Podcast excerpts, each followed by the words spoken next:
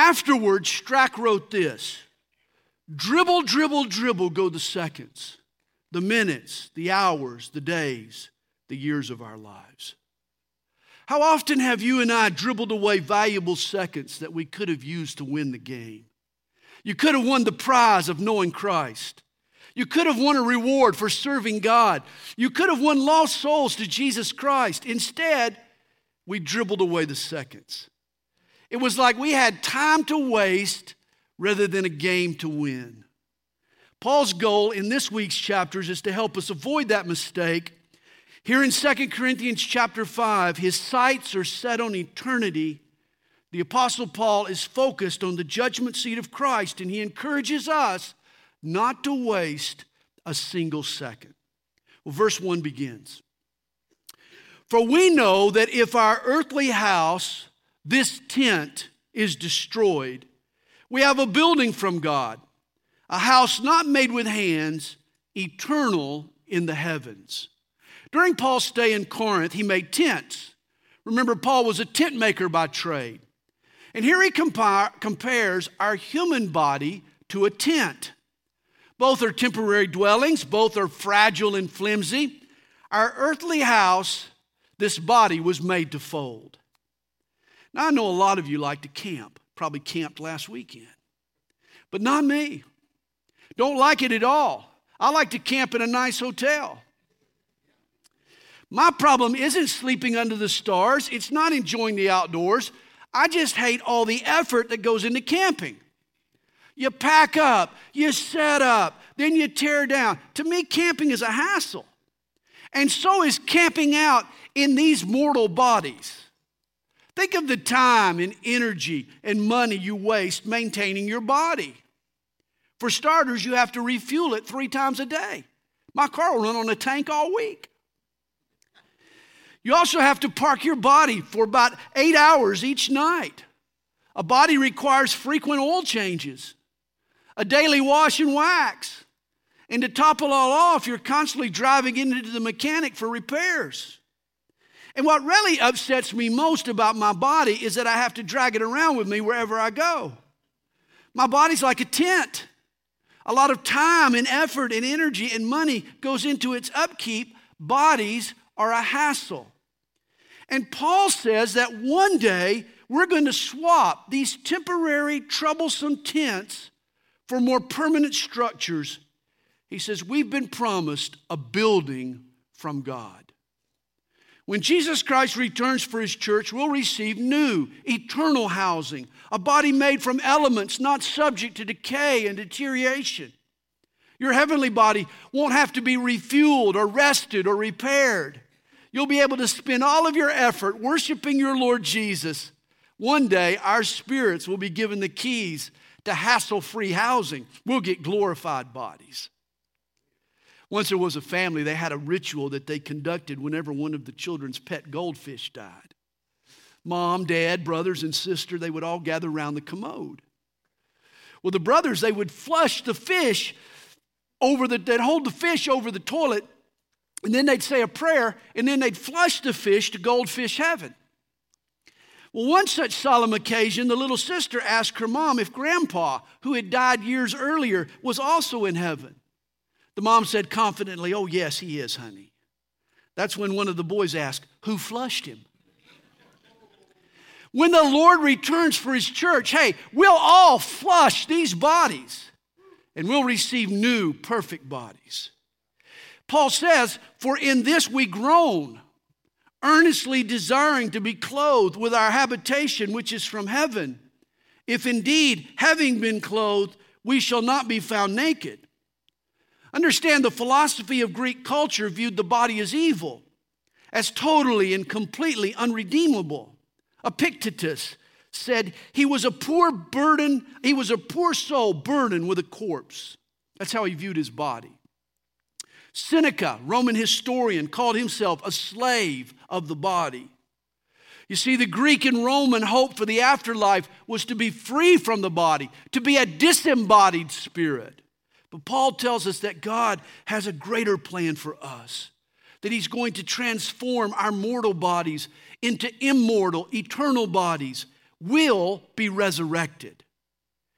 He says, For we who are in this tent groan, being burdened, not because we want to be unclothed, but further clothed, that mortality may be swallowed up by life. Understand, God's redemption won't be complete until all traces of sin have been eradicated, have been blotted out. And that includes even sin's effect on our body. You know, if you were in a car wreck and all the insurance paid for was to repair the engine, you'd be disappointed. How about some body work? Surely it covers some body work. Well, God is not only a good mechanic, He also has a body shop. Sure, He fixes our hearts. He's an expert under the hood. He purifies us and sanctifies us and energizes us. But He also, one day, has a body for us. He's designed a glorified body to replace these wrecked ones. Paul says in verse 5 Now he who has prepared us for this very thing is God, who also has given us the Spirit as a guarantee, that is, as a down payment. The spiritual life that we receive now is earnest money on the spiritual body that will be given later. The presence of God's Spirit in us now means that there's more to come for us in the future. And so we are also confident knowing that while we are at home in the body, we are absent from the Lord, for we walk by faith, not by sight.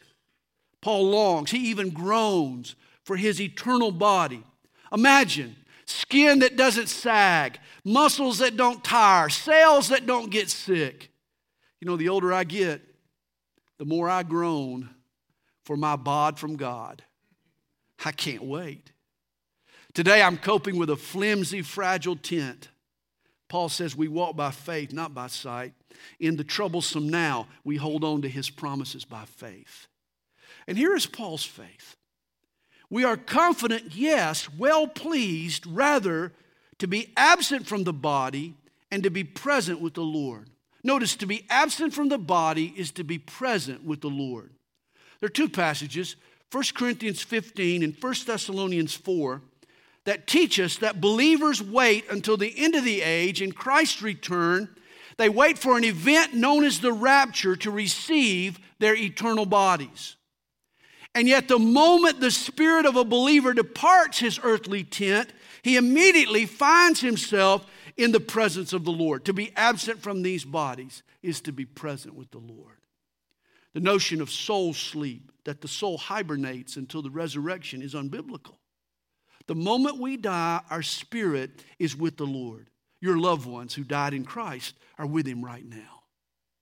Well, verse 9 tells us Therefore, we make it our aim, whether present or absent, to be well pleasing to Him. For we must all appear before the judgment seat of Christ, that each one may receive the things done in the body according to what he has done, whether good or bad. The term Paul uses, judgment seat, is a translation of the Greek word bema. The bema seat was the platform in Greek towns where officials would make important pronouncements. From the Bema seat, rewards were handed out and decisions were handed down. And one day, every believer is going to stand before the Bema seat of Christ for that very same purpose. You know, some people confuse the great white throne of judgment with the judgment seat of Christ. Revelation 20 speaks of the white throne where the lost will be judged and condemned and thrown into the lake of fire. It's for unbelievers whereas the Bema seat is for Christians. Our place in heaven is secured by the blood of our Lord Jesus, but our service for the Lord will be tried to see what rewards we'll receive. Our motives will be judged. Reminds me of the widow. She was furious over the fact that her husband had bequeathed all his money to his secretary. Low down, dirty scoundrel. His own wife had been cut out of the will. She rushed to the graveyard to have the inscription on his tombstone changed, but she got there too late.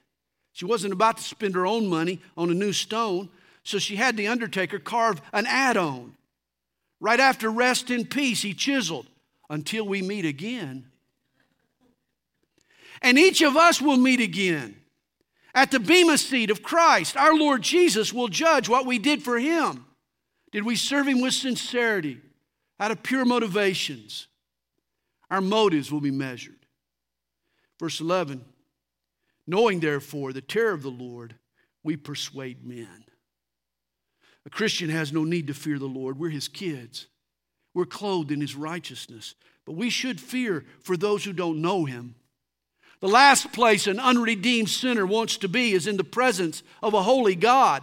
In light of unforgiven sin and guilt, his holiness will be terrifying. People will quiver in fear. And this is why Paul preached. This is why he persuaded men. He says in verse 11, We persuade men, but we are well known to God, and I also trust are well known in your consciences. Paul persuaded men to believe the gospel. He shouldn't have to persuade men to believe him. Remember, God and the Corinthians, they knew of Paul's integrity. Paul had lived with the Corinthians for a year and a half. They were aware of his motives. And this is why he says, For we do not commend ourselves again to you. We shouldn't have to prove ourselves again, but give you opportunity to boast on our behalf, that you may have an answer for those who boast in appearance and not in heart. Understand, Paul's critics measured an apostle by appearance and by image. They said that a true man of God should look the part. He should have some skill, some stature, some gravitas. Yet Paul hoped that he didn't need to prove himself to the Corinthians. He says, You know my heart.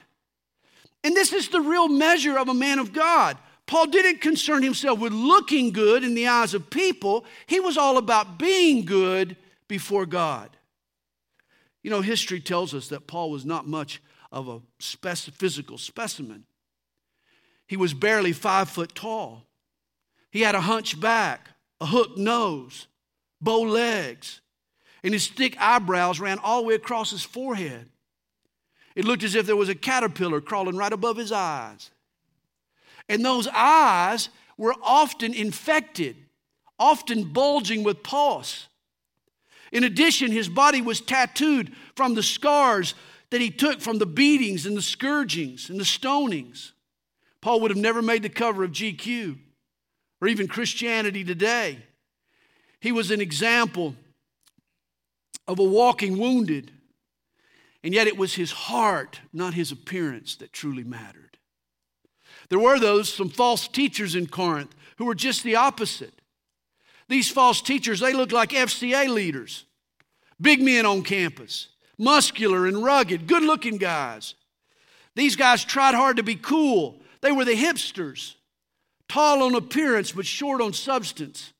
In the final analysis, they were more about marketing than ministering. They were all hype and no holiness. And in contrast, Paul thought that the Corinthians would know him, that they would trust him. In contrast, though, people thought Paul was nuts. You know, and he did little to counter their perceptions. Notice what he says. He says, For if we are beside ourselves, it is for God. Or if we are of sound mind, it is for you. In essence, if you think I'm crazy, well, then know that I'm crazy for God. And if you think I'm in my right mind and right on, then follow my example. Either way, though, Paul didn't take a poll before he acted. He was the opposite of politically correct. The only expectations he lived up to were those of pleasing the Lord. Paul reveals his master motivation in verse 14. He says, For the love of Christ compels us. The reason he endured such hardships was the love of Christ. He knew how much the Lord loved him, and he loved the Lord in return. Notice so far in chapter 5, Paul mentions three different motivations for serving Jesus there are rewards, there's fear, and there's love. And all three are powerful motivations, and we need each of them at some time or another. But without question, the highest and the holiest incentive for serving the Lord is love knowing in your heart of hearts that Jesus loves you and died for you and rose for you and cares for you. This is what captivates and propels a person forward. It causes them to go anywhere, do anything for Jesus' sake. A tank that's full of the love of Christ will never run empty. Paul says, For the love of Christ compels us. because we judge thus that if one died for all, then all died. And here is a glorious truth about our salvation. When Jesus died, we died with him. In a spiritual sense, we died with him. Our sin nature was crucified with Christ. We learned this from Romans chapter 6, remember. Think of it like copy and paste. My computer allows me to copy from one document and then paste it into another. God can also copy and paste. Spiritually, He copied you in the 21st century, and He scrolled back to the first century where He pasted you alongside Jesus on the cross. You now share in what Jesus has accomplished. When Jesus died to sin, the old you died with Him. Paul continues, he says, And he died for all, that those who live should live no longer for themselves, but for him who died for them and rose again. In Christ, we died to our old desires, and we became a brand new person in him. God now gives to every Christian a new identity, a new nature, a new disposition, a new love, a new purpose, a new joy, even a new power. He figures the least that we can do is embrace that new life and live it to the max. Verse 16 tells us, Therefore, from now on, we regard no one according to the flesh. Even though we have known Christ according to the flesh, yet now we know him thus no longer. This is an incredibly significant verse. Really understand this verse, and it'll change how you live your life. Paul uses Jesus as an example on earth, the disciples knew him as a man. They knew him physically and tangibly. You know, even today, we often picture Jesus with human traits, hopefully with Middle Eastern features, like black hair and a Jewish nose. The Lord's humanness enabled his disciples to identify Jesus on the street, to follow him in person. But now that he's ascended to heaven, we relate to Jesus spiritually. His former appearance is no longer that significant. The fact that he was with us is theoretically important, but the specifics, his height or his weight or his facial features or his physique, are no longer a relevant issue. This is why God didn't provide us any physical depictions or portraits of Jesus. I think his omission was very intentional. God is teaching us a new way to view one another. Since we've all become new people in Christ, why focus any longer on the outer person? Why not look beneath the surface? As best we can, God wants us to look past our bodies and relate to folks spiritually. And the first way to apply this principle is personally. Why get bummed out about your appearance? The real you is not the outer person, you are the inner person. Remember, our bodies are just a tent. Uh, they're just a little pup tent. They're going to fold one day. They're temporary dwellings. Our bodies crack, they weather like a tent, like a pecan. I'm more than just the outer shell. Man, the real me is the nut on the inside. Okay? This is how we should see ourselves.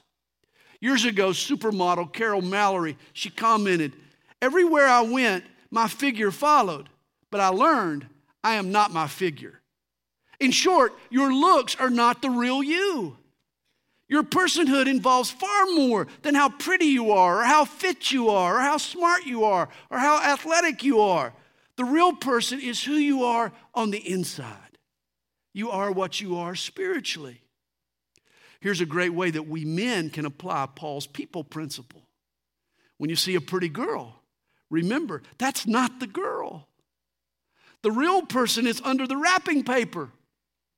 In reality, that pretty girl might be a lonely, sad, vindictive, ugly person. She's definitely a soul in need of Jesus. Paul's point here is that we should learn to see ourselves and other people in terms of who we are spiritually. We're not our weight or our height or our shape or our looks. The real you is the spiritual you, your body is just a pup tent that one day you're going to trade in for a mansion. And thus, Paul writes triumphantly Therefore, if anyone is in Christ, he is a new creation. Old things have passed away. Behold, all things have become new. Realize a Christian is a new species of creature that prior to the first century had never roamed this planet. When the first, we are the first human since Adam, since the fall of man, not to have a sin nature. Our old man has been crucified with Christ. We represent a brand new start for mankind. God planted in our hearts a love for Him and a love for others. What a blessing that is. And we're now capable of what no one else could do before us. We can grow spiritually, we can live victoriously. In Christ, we are the envy of the angels. Paul calls us new creations. And then he says in verse 18, Now all things are of God, who has reconciled us to himself through Jesus Christ. Notice, God is not the one who needs to be reconciled to us. He loves us, He's for us. He wants to forgive us. It's mankind who is at war with God. We're the hostiles. And yet Jesus died to make a way for us to return to God, to reconcile us to God. He paid our penalty, He's gained for us a pardon. And He has given us the ministry of reconciliation. You see, not only has Jesus done what was needed to unite us with God, He set us on a mission now to bring other people with us. He reconciles us and then He makes us ministers of reconciliation. That is, that God was in Christ reconciling the world to Himself, not imputing their trespasses to them, and has committed to us the word of reconciliation. Now then, we are ambassadors for Christ, as though God were pleading through us. We implore you on Christ's behalf, be reconciled to God. This blows my mind. On the cross, God was in Christ dying to save you. Now, God is in you pleading for men to be saved. We're ambassadors for Christ. We're divine diplomats. We're God's spokespeople on this earth today. Like a foreign envoy sent to another country, we speak declarations from home in a way that the locals can hear and understand. An ambassador for Christ, we convey a message. We convey the message of heaven in a way that earthly ears can hear and grasp. And this involves two equal priorities. We need to be faithful to the message, to the message from home, from heaven, but we also need to be flexible with our methods so that we can relate to the people around us. Relatable culturally, but reliable spiritually. True to the message, but shrewd with our delivery. And then Paul adds, verse 21 For he made him who knew no sin to be sin for us, that we might become the righteousness of God in him. Jesus was a spotless sacrifice. He knew no sin. He was the spotless lamb, sinless. And yet, at the cross, the full weight of every grimy act done in every slimy place was suddenly thrust on Jesus' sinless shoulders. He was made sin who knew no sin so that we could become the righteousness of God. Jesus took on all that was wrong with fallen humanity so that we be, could become what is right in the eyes of a holy God. What a message we have to share. Nothing is more deserving of our max effort than to communicate the gospel effectively. Again, as ambassadors, we're like an interpreter. And a good interpreter is fluent in two languages, isn't he? What he hears, but also what he speaks. God has made us interpreters. Let's both be faithful to the message of the scriptures, but then also fluent in the language of the culture. Well, chapter 6 begins. We then, as workers together with him, also plead with you not to receive the grace of God in vain. Notice we not only work for Jesus, but we work with him. Paul writes, as workers together with him. And here Paul pleads with the Corinthians not to receive the grace of God in vain, for it can happen. Grace gets wasted on an ungrateful or an unrepentant heart. Grace is God's change agent. Access to God's blessings should never be taken advantage of. They should never be taken for granted. We don't just receive grace, we grow in grace. Don't waste God's grace. For he says, and Paul quotes Isaiah 49, verse 8 In an acceptable time I have heard you, and in the day of salvation I have helped you. Behold, now is the accepted time. Behold, now is the day of salvation. Paul says, now is the day that the prophets foretold. Not next week, not tomorrow, but today is the day to be saved. Keep in mind that salvation is a seasonal business, like beach toys, or like Christmas ornaments, or like Valentine's candy. There are only certain times of the year when products are kept in stock. Go today to the grocery store and try to find some Valentine candy, good luck. But likewise with salvation. Paul says, now, today is the day of salvation. When time ends and eternity begins, you'll no longer be able to obtain salvation. Today, though, the shelves are stocked, business is brisk. God even needs help behind the counter. That's why He's recruited you, recruited you and me as ambassadors for Christ.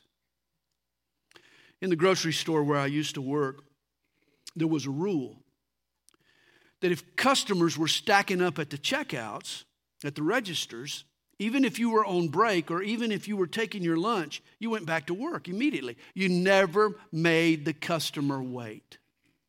And this is why God is calling all his servants to the registers today. This is why you are an ambassador for Christ. We've got customers at the checkouts and they need the gospel. And when I talk about that day when time ends and eternity begins, I'm just not talking about a day when Jesus returns. For time ends and eternity begins every day for millions of people who die and meet their Maker. Right this second, people all over the globe are checking out and they desperately need Jesus.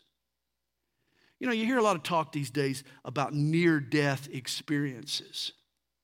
Folks supposedly see bright lights and they walk down long tunnels and so forth.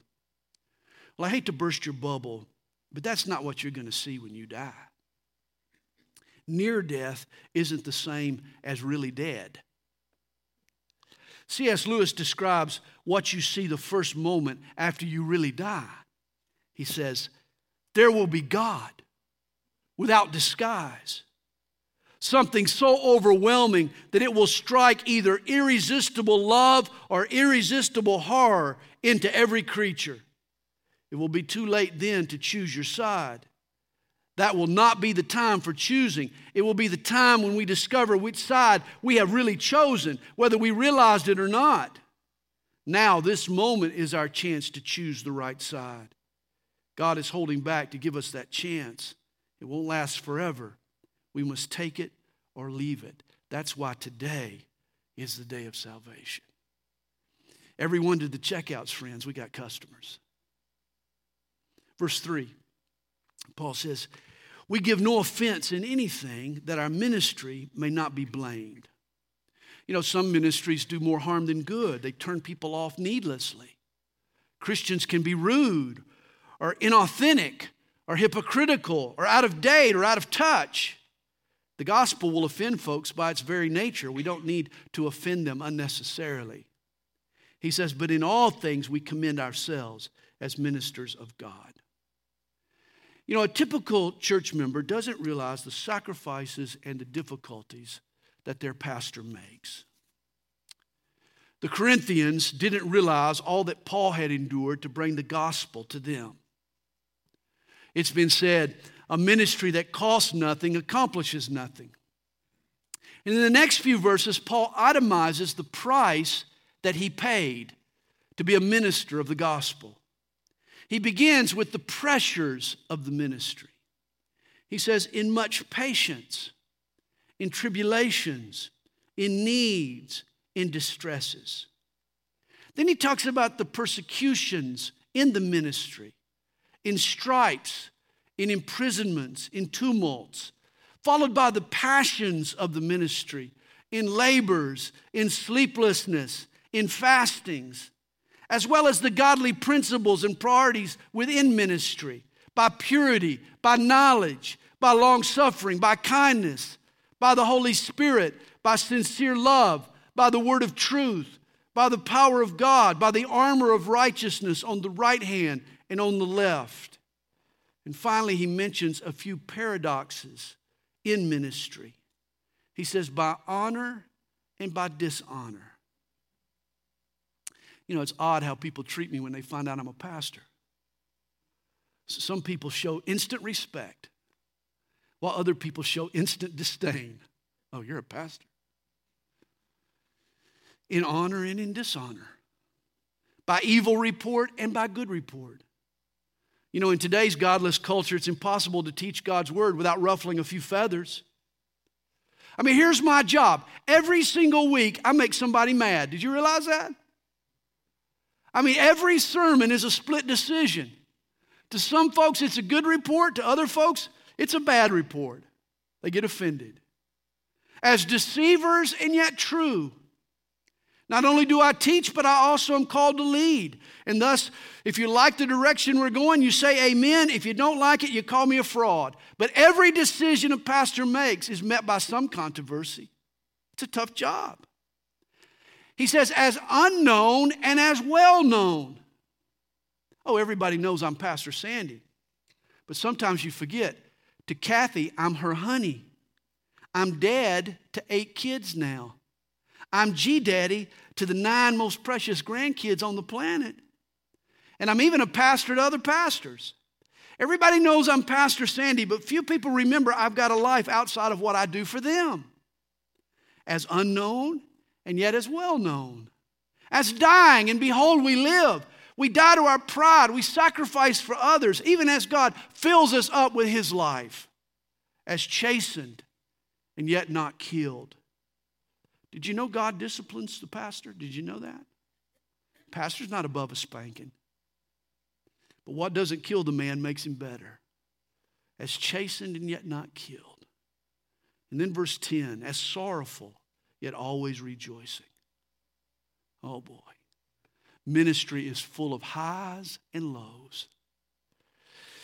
I can get my heart broken by a person I trusted, and then seconds later, I get the joy of leading a person to Christ.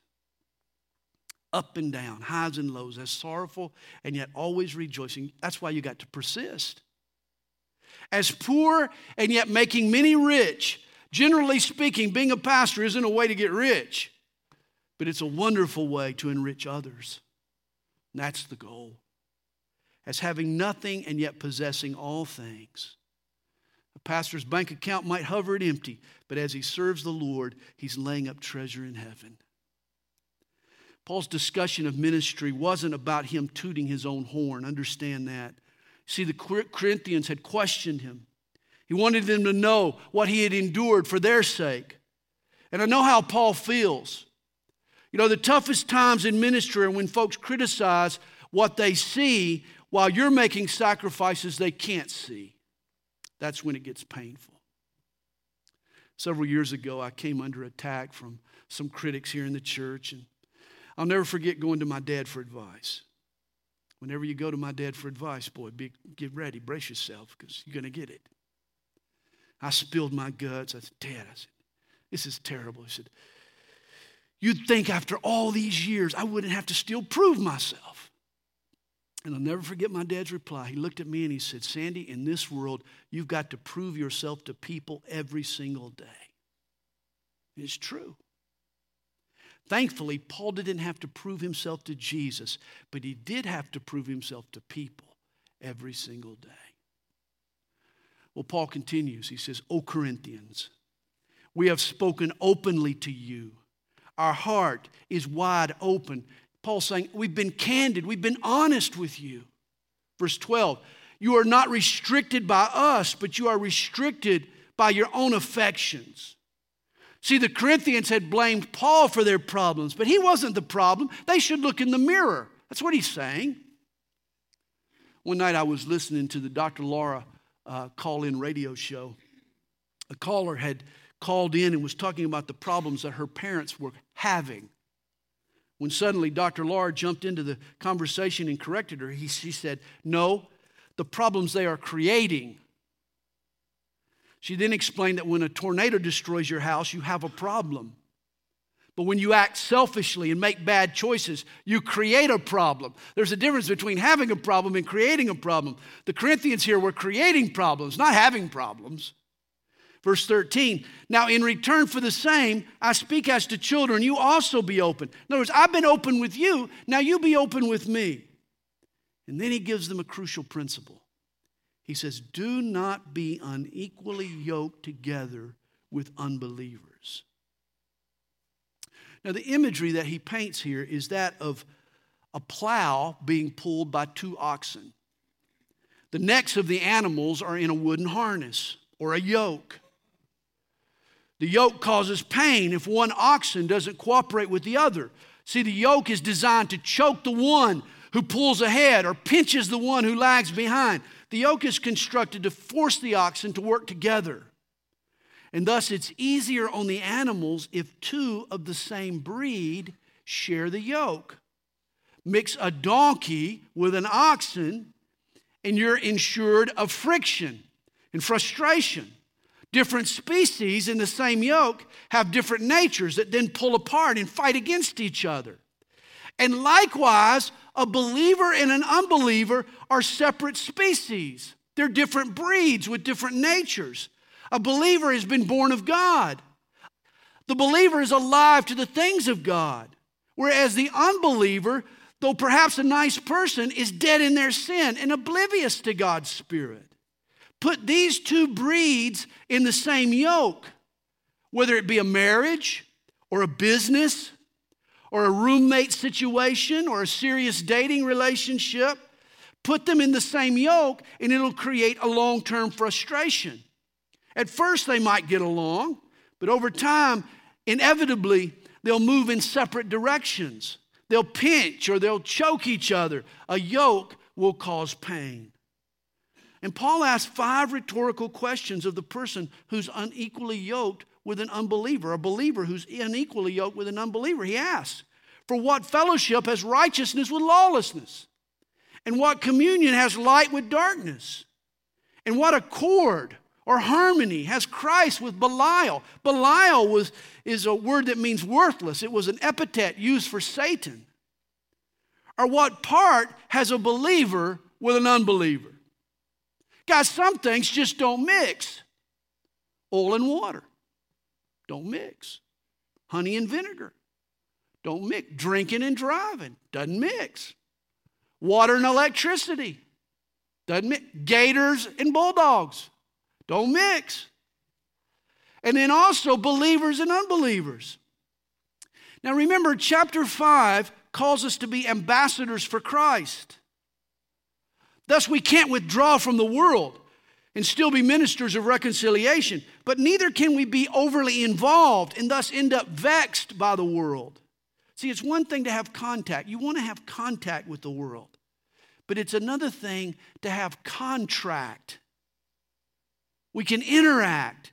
But when we, we step over a lethal line, when we get too intertwined and too interconnected, a believer and an unbeliever should not be yoked together. Paul adds one more question. In verse 16, he says, In what agreement has the temple of God with idols? For you are the temple of the living God. As God has said, I will dwell in them and walk among them. I will be their God and they shall be my people. We're God's kids, and we should live like it. That's why it's often said if a child of God marries a child of the devil, then the child of God is sure to have trouble with his father in law. And trust me, that is far more true than you know. I could fill a five gallon bucket with the tears shed in my office by believers who ignored this principle and married an unbeliever. Nothing is more agonizing and complex and taxing on a Christian than to be married to someone who doesn't share their most basic, heartfelt allegiance to Jesus. though it's just my conviction, it is hard to argue. You single people, pay attention to this. You'll never marry an unbeliever if you never date one. That's some good wisdom. Chapter 6, verse 17 quotes Isaiah 52, verse 11. Therefore, come out from among them and be separate, says the Lord. Do not touch what is unclean, and I will receive you. I will be a father to you, and you shall be my sons and daughters, says the Lord Almighty. In our interactions with the world, we need balance. Don't isolate from the world. You can't isolate and be an ambassador and reach people, but neither should you assimilate and buy into their values. We need a healthy mix. We need to be friends with sinners, but we need to have fellowship with the saints. Once a mom tried to teach this lesson to her sons. She was out in the garden, she was working in the dirt. When she held up her white gloves, she said, Notice, boys, when I stick these gloves in the dirt, the gloves become dirty, the dirt doesn't get glovy. And this is what we're taught in 1 Corinthians 15 33. It says, Evil company corrupts good habits. Hang out with the wrong people for long, and you'll eventually get hung. And there we have 2 Corinthians chapters 5 and 6.